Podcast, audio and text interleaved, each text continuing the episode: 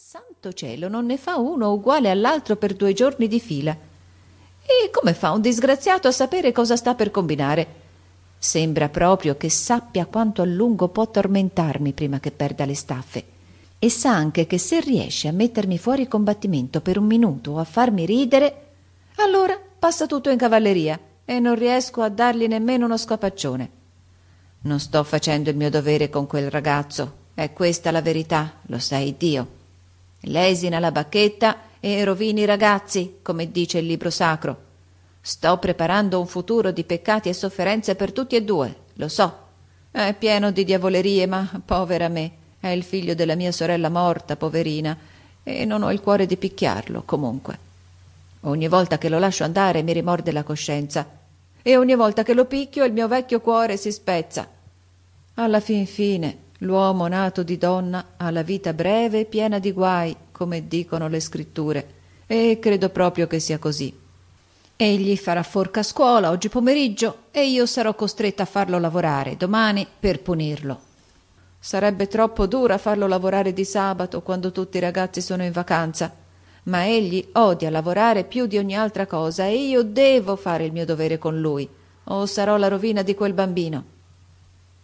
Tom, infatti, salò le lezioni e si divertì moltissimo. Tornò a casa appena in tempo per aiutare Jim, il ragazzino di colore, a segare la legna per il giorno dopo e a prendere la legna piccola prima di cena. Almeno arrivò in tempo per raccontare le sue avventure a Jim mentre questi faceva i tre quarti del lavoro. Il fratello minore di Tom, o piuttosto il suo fratellastro Sid, aveva già fatto la sua parte di lavoro, raccogliere i trucioli, perché era un ragazzo tranquillo e non aveva maniere turbolente o scatenate.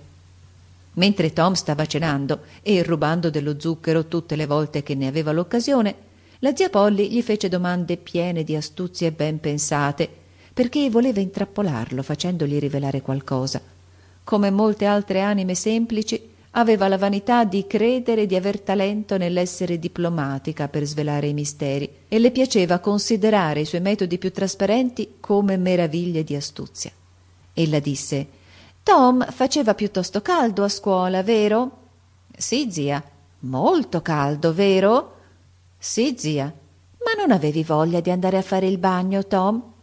Un po' di paura attraversò Tom, un tocco di fastidioso sospetto. Egli osservò il viso di zia Polly, ma non gli diceva niente.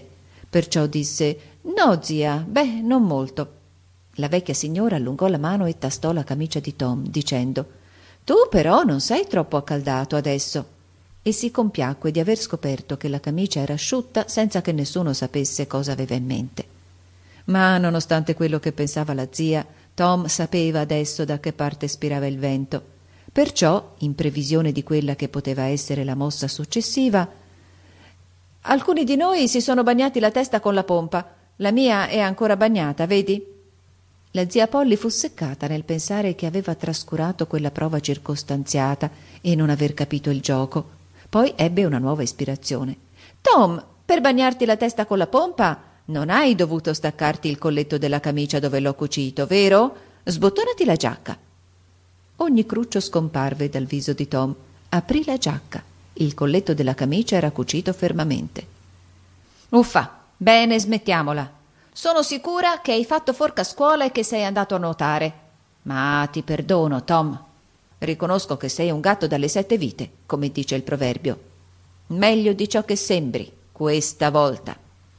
Era per metà dispiaciuta che la sua sagacia fosse stata beffata e per metà felice che Tom per una volta si fosse comportato bene.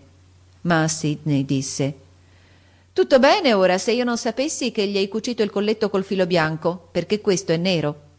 Certo, gliel'ho cucito col filo bianco. Tom! Ma Tom non stette lì a sentire il resto.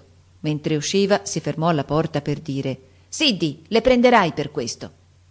Quando fu al sicuro, Tom esaminò due grossi aghi che erano infilati nei risvolti della giacca e che erano infilati uno con del filo nero e l'altro con del filo bianco. Disse Non l'avrebbe neanche notato se non fosse stato per Sid. Maledizione, certe volte cuce col bianco e certe volte col nero, come vorrei che usasse sempre lo stesso filo. Non riesco a tenerne conto ogni volta. Ma scommetto che stavolta menerò Sid per questo. Glielo insegnerò ben bene.